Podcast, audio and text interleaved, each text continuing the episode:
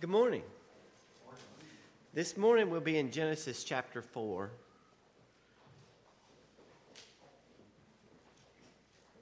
Last week we saw the consequence of Adam and Eve disobeying the Lord, listening to the serpent, their fall into sin, and our fall with them.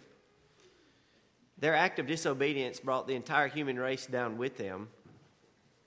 The curses that we still bear to the, this day, childbirth being painful, constant power struggles between one another, even manifest in the home between husband and wife. Work has become difficult and often futile. We work hard and see thorns and thistles for our effort.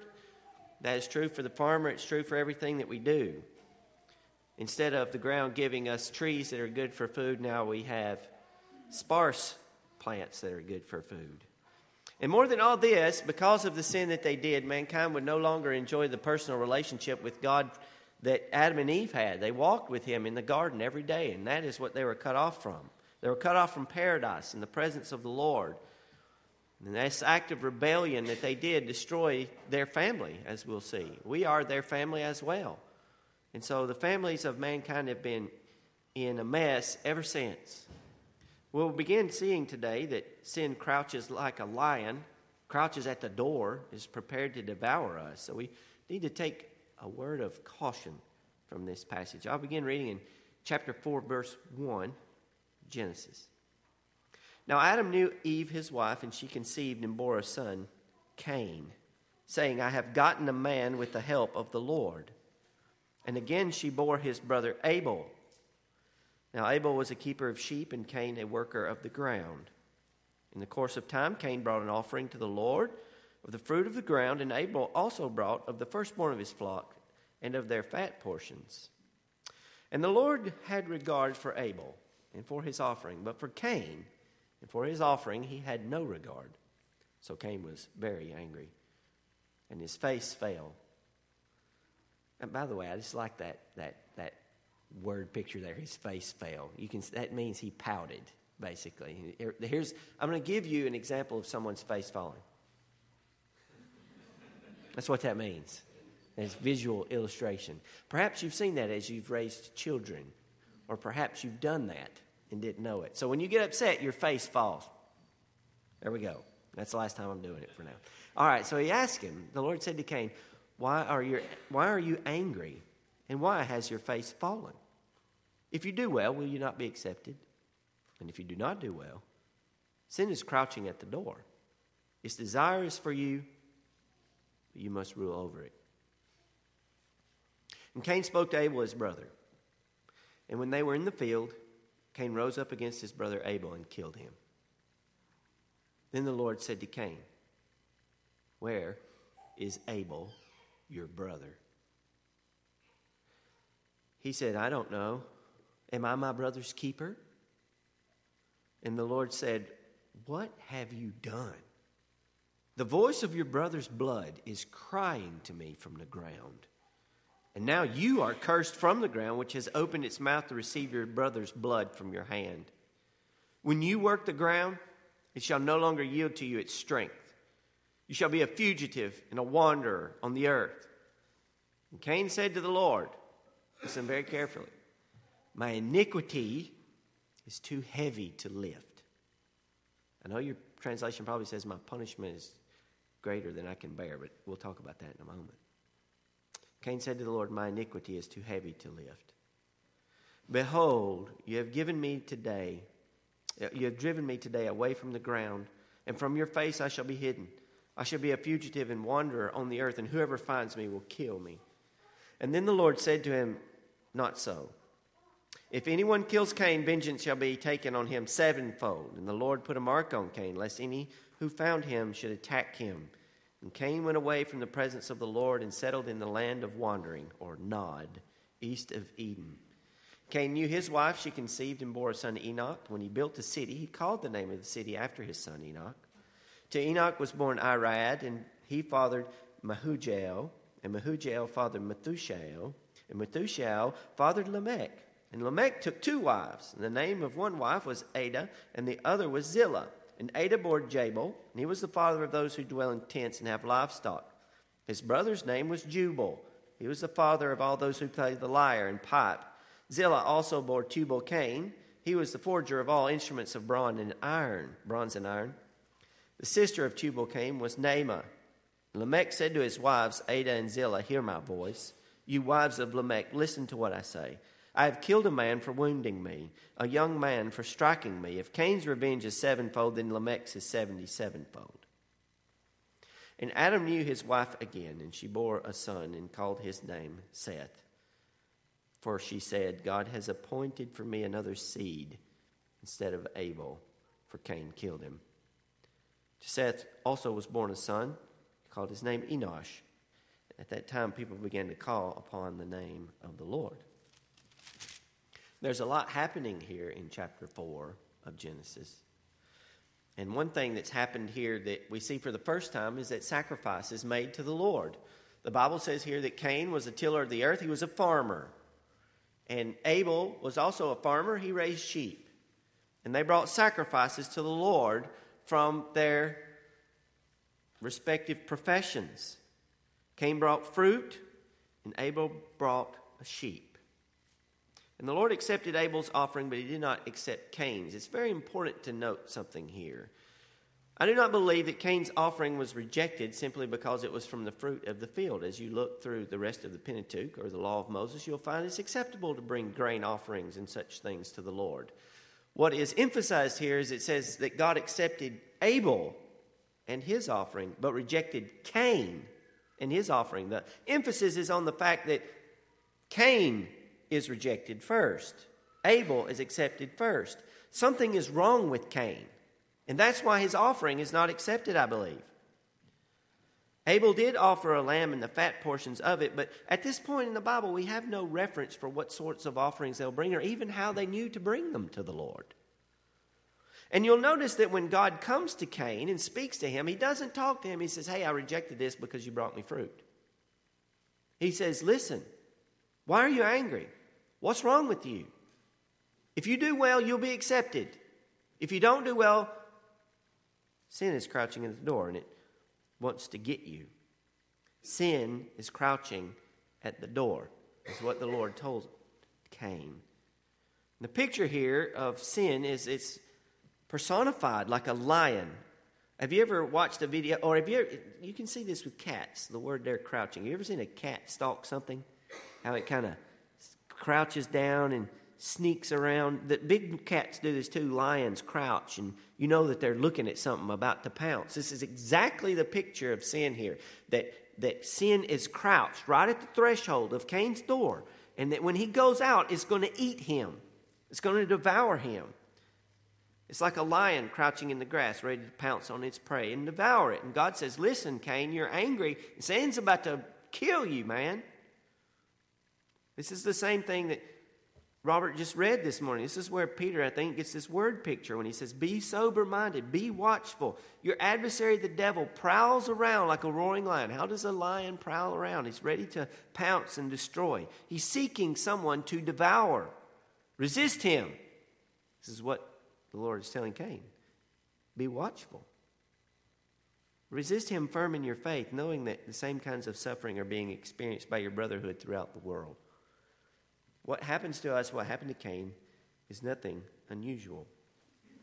So, what I want to point out about this, about Cain, before his terrible sin, is that sin was crouching at the door and it was ready to devour him. And the application for us today is it's the same thing. Sin is crouching at the door and is ready to devour you, brothers and sisters, and it will devour. Sin will devour everything that you love. And here is even worse, perhaps. It will not only devour everything that you love, it will devour your capacity for love. You will not be able to love if you live in sin. You will not be able to love your neighbor. You will not be able to love your spouse. You will not be able to love your friends because sin will twist and distort everything in your life, and you will become a self consuming, selfish sinner. It will devour you. That's what it did to Cain. After all, The devil, who is a roaring lion, is not just out to cause you a hard time, he's out to kill you. Jesus said the thief comes only to steal, to kill, and destroy. That's in John 10 10. This is exactly what Satan was doing with Cain. He had come to kill him.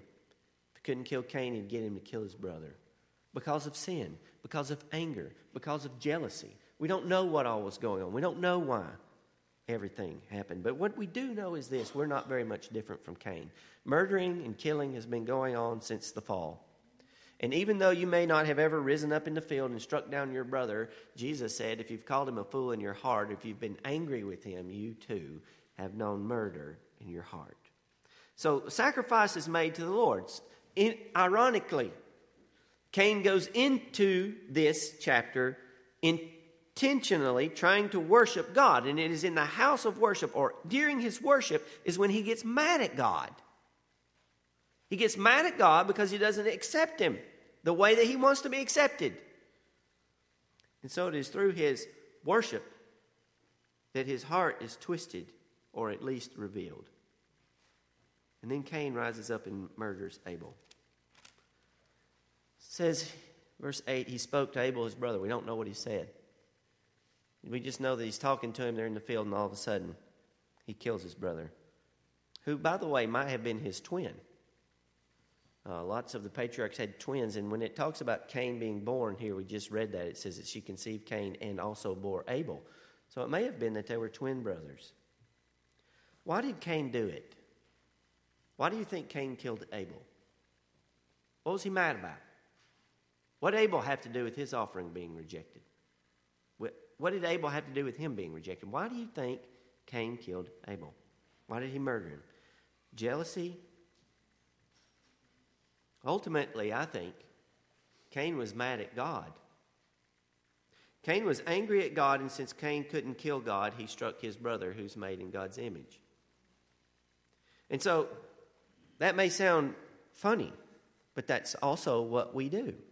A lot of times we take out our anger and frustration at God on those made in his image. You say, I don't remember ever being angry at God. Well, you may not know that you've been angry at God. But a lot of times we get angry about our circumstance in life, things that are happening to us, things outside of our control. God has placed us into uh, positions that we don't like, that we're uncomfortable with. Sometimes it's even from our own choices that we've made. And so we're angry, we get bitter, we get mad, and we begin to poison all of our relationships. But when we really dig down deep, we're not satisfied with the lot that God has given to us in life. And so we make everybody else miserable because we're not content. And so Cain was mad at God, and it caused him to kill his brother. We often hurt others when we're angry with God, when we're unhappy with life, and things don't go the way we want. And we begin to blame others and lash out at them. We may not kill them in the field, but our resentment can cause us to destroy relationships and rob us of the ability to love. God is God comes to Cain very graciously. And he says, Where is Abel, your brother? He had come to him before and he said, and this is very interesting. Verse 7, he says, if you, do not, if you do not do well, sin is crouching in the door. Look at this next line. Its desirous for you, but you must rule over it. That's almost word for word with the curse of Genesis 3.16 when God's speaking to the woman. Listen to this. He says, Your desire shall be for your husband, and he shall rule over you. And here in this passage it says, Sin is crouching at the door. Its desire is for you, and you must rule over it. It's almost parallel. So, this passage can actually help us understand what's going to happen between husband and wife in other relationships. When it says that its desire is for you, when you see it here and it's talking about sin's desire is for you, you understand that that's not a very, it's not a great desire that he's talking about here. Sin wants to eat us up. And so, what he's saying is the relationships between husband and wife are going to become unhealthy because of this. Its desire is going to be for you. And when it says here that uh, the sins, you must rule over sin, it's a very oppressive. You got to get rid of it. And so the, the relationship between husband and wife is desire for the husband, husband rule over the wife, it doesn't mean that, oh, he's supposed to be your boss. Not in this context. It means that he's going to be a tyrant. That your relationships from now on are going to be constantly butting heads if you're not careful. Even if you are. And so, what we have here is this sin that happens in the Garden of Eden and the relationship fracturing that goes on between Adam and Eve is going on between Cain now and Abel and our resistance with sin. Everything is screwed up. And he murders his brother because of it. And God comes to him, just like he came to Adam. Remember, Adam and Eve ate of the fruit and they fell, and God's walking in the cool of the day, and he says, Hey, Adam, where are you? Even though he knows where he is. He's asking it for Adam's sake. Adam, where are you? He's trying to let him know, I know something's wrong, buddy. What's wrong? Where are you with me? And then he comes to Cain right after he kills his brother and he says, Hey, Cain, where is Abel, your brother? The Lord knows where Abel is. The Lord knows exactly where Abel is. He knows that his body is on the ground, bloodied and broken, and he knows that his spirit has returned to God who gave it. And so he's come the righteous blood of Abel crying to him from the ground, Where is Abel, your brother? And Cain, just like his dad, just like his mom, deflects.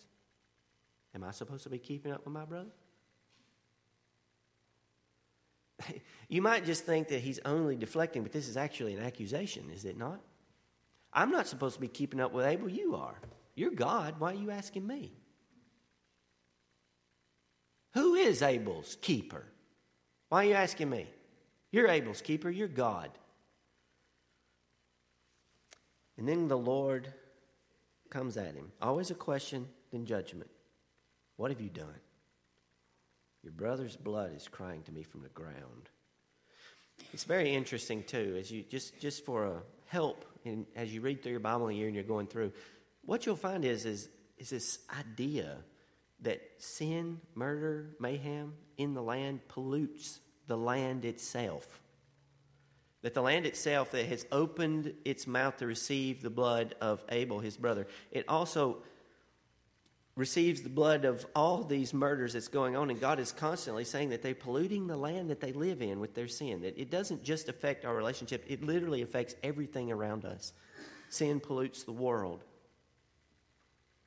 Now you're cursed from the ground. It's the same thing that happened to Adam. Remember, he said, By the sweat of your brow, now you will work. Now Cain's got another curse. It's not going to work for him either. It's opened its mouth to receive your brother's blood. When you work the ground, it's not going to yield you your strength. You're going to be a fugitive and a wanderer. And then, I don't know why, uh, you, you may have in your Bible, if you've got the ESV, I know it's there. It says, Cain says to the Lord, My punishment. And you see that little uh, four at the end of that passage, if you look at that four and go down in your margin, it will give to you the, the translation I gave earlier My guilt is too great to bear. It clearly, clearly in the Hebrew, Cain says, My iniquity is too big, he says, Gidola. It means big. My iniquity is too big to lift. And I'm going to teach you a Hebrew word. You won't forget it. It's nasa. Sounds like NASA, right? means to lift. NASA, NASA. My iniquity is too big to lift. And what Cain says is, My guilt is crushing me. He comes out. He says, My guilt is crushing me. I can't get it off. And that's why God responds to him favorably. And that's why I point that out. It doesn't make any sense for him to be whining about his punishment and then the Lord make his punishment less. The Lord is gracious to him. He says, My iniquity is too big to pick up. And the Lord says, I'm going to spare you. So even though in the first murder, Cain, just like Adam, attempts to hide from God in his excuses, isn't honest with God, God, in his very gracious, he didn't have to come to him, he could have killed him from his throne. He continues dealing with Cain despite what he's done, and it is gracious. When Adam and Eve rebelled in the last chapter, God graciously drove them from the garden. That doesn't sound gracious, but it is. He keeps them from eating from the tree of life and being stuck in the place where they are. He gave them a promise that one day Eve's seed would crush the head of the serpent, who's crouching at the door now to devour their son. It does devour one of their sons in the sense that he's murdered, and Cain is cast out. Cain, when he was born, Eve hoped, I'm sure, that he would be the one that was the seed. And we'll see that at the end of this passage. He's given me another seed. The seed that would crush the head of Satan. She was hopeful. Man, Cain, this could be it. My son, he's going to kill the devil. He didn't. God was gracious to Adam and Eve. And he's stunningly gracious to Cain as well, the first murder. The most heinous crime committed up to this point. I mean, it was heinous when they ate the fruit, but rising up and killing your brother is horrid. And the Lord spares him. The Lord says, Nobody's going to kill you. If they do, we'll avenge them sevenfold. For what reason? Why would God do that? Why would God protect Cain the murderer? Because he's kind, and he's gracious, and he's long suffering. That's why the Lord is gracious to him. And not only is he gracious to Cain, but he blesses all of his kids. His children grow up and invent great things. They become workers of bronze, they become workers of metal, they become musicians. They become keepers of livestock. They become nomads, some of them. In Lamech here, this is a confusing thing that happens, but Lamech's lament is when he writes this little poem, he's like, Look, this dude tried to kill me. He said, I've killed a man for wounding me, a young man for striking me. And what he's saying is, I got enough. This dude tried to kill me and I killed him. So if Cain is going to be avenged sevenfold for killing somebody for no reason, if a dude comes in here and tries to kill me and then somebody kills me, 77 fold. I hope. And you say, why is this in here? Well, the Lord, after this, is going to begin to give things we can do when somebody's killed on accident and on purpose. You can run to the city of refuge so, to hide. And right after this, Cain founds a city after he murders his brother. So there are connections here in the text that teach us that God is going somewhere with these things. And then we see the grace of God again in verse 25. And Adam knew his wife again, and she bore a son and called him Seth. It means appointed. And Eve says, God has appointed for me another seed instead of Abel. After, we, we, there's so much we don't see here. There's so much that we don't see. We don't know where Cain's wife comes from. We don't know where these people are coming from that might kill him if he's wandering around in the world. We, we never see the reaction of Adam and Eve when they find out that Abel, their son, has been murdered by Cain. We don't see any of these things. There's so much in this text that we don't see that I would like to see. It's part of the drama of this scripture. How did they even find out that Abel was dead? Did they discover his body? He didn't show up. He always ate lunch with them on Thursdays and he hadn't shown up for two weeks. How did they know? What happened? Did the Lord come and tell them? I don't know. But I know that it must have been heartbreaking and crushing for them. And they knew that this was a result of what they had done. And they have another child. And they name him appointed Seth. And she says, I have another seed. Maybe this one will crush the head of the serpent. This is the drama of the Old Testament. Every mother in Israel hoping that their child would be the one that would finally put an end to this horror that has been unleashed on the world through sin. The hope in Messiah, that's who the seed is, is never diminished. And even in the most difficult and trying and terrible, horrible times, that is when the promise is most precious. They only had two boys at that point. One was a murderer and one was dead. And then God gave them another son. They said, maybe this will be the one. And Seth's children called upon the name of the Lord. It means they worshiped the Lord. And so, what we want to apply for this today is first a warning is a warning. Sin crouches at the door and it wants to devour you. This is true for all of us. Sin is terrible and it's complicated. It's complicated in the sense that someone can do something very bad to you, someone can sin against you terribly. A, this has undoubtedly happened to everyone in here to certain degrees. And someone can sin against us terribly, and yet we can react sinfully to being sinned against. We can become as bad as the people who sin against us. We don't even know it. The bitterness, sinfulness crouches at the door, is ready to kill us. How do we avoid that? How do we keep from doing it? How do we master sin when it's trying to rule over us? What is the answer to that? What's the application? So, if sin's trying to kill you, how are you going to defeat it? Peter says to be watchful, be sober minded. Know that your other brothers and sisters are suffering likewise throughout all the world. That helps. But I think the ending of this passage is how we do it. Eve hoped for the seed of promise that would crush the serpent. So, keeping in mind one day that justice will come and it will flow, that all the land of the, the all the lands of the earth will be covered in the righteousness of God. One day, justice is coming through the seed of the woman, Jesus Christ. So remember that justice is coming. We do not have to avenge ourselves, says the Lord. He will repay. Justice is coming. That keeps us from being bitter and trying to take out our petty justice ourselves. And also know that our Lord has delivered us from our sin that we have done. Paul would say that he was the chief of sinners, that Jesus saved him. So if we understand that we also are sinners in desperate need of grace, then it helps us to have more mercy and compassion and hope that the Lord might save others. The Lord has appointed to Eve another seed, and we know that eventually the seed did come through Mary that crushed the head of Satan. And that one day he will return and bring justice to all for real. So be of good cheer this morning and, and worship and call upon the name of the Lord and know that he will bring justice and goodness and that one day all of this horror that we see in the world will be undone. All the bad things will come untrue. And the Lord of heaven will reign. There will be no more sorrow, no more tears, no more conflict, no more murder. We'll be perfected in the image of God.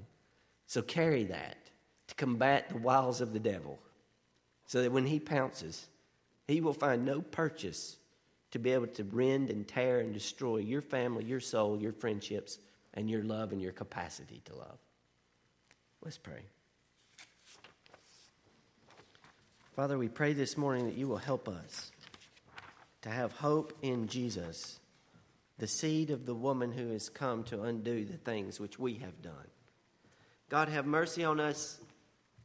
God, help us. Speak to us sweetly through your word. Help us to avoid judgment. Let us not, like Adam and Cain, as we have often done, hide from you and from your word, but come out and confess that we might master sin that seeks to devour us. Help those today who struggle with sin, all of us.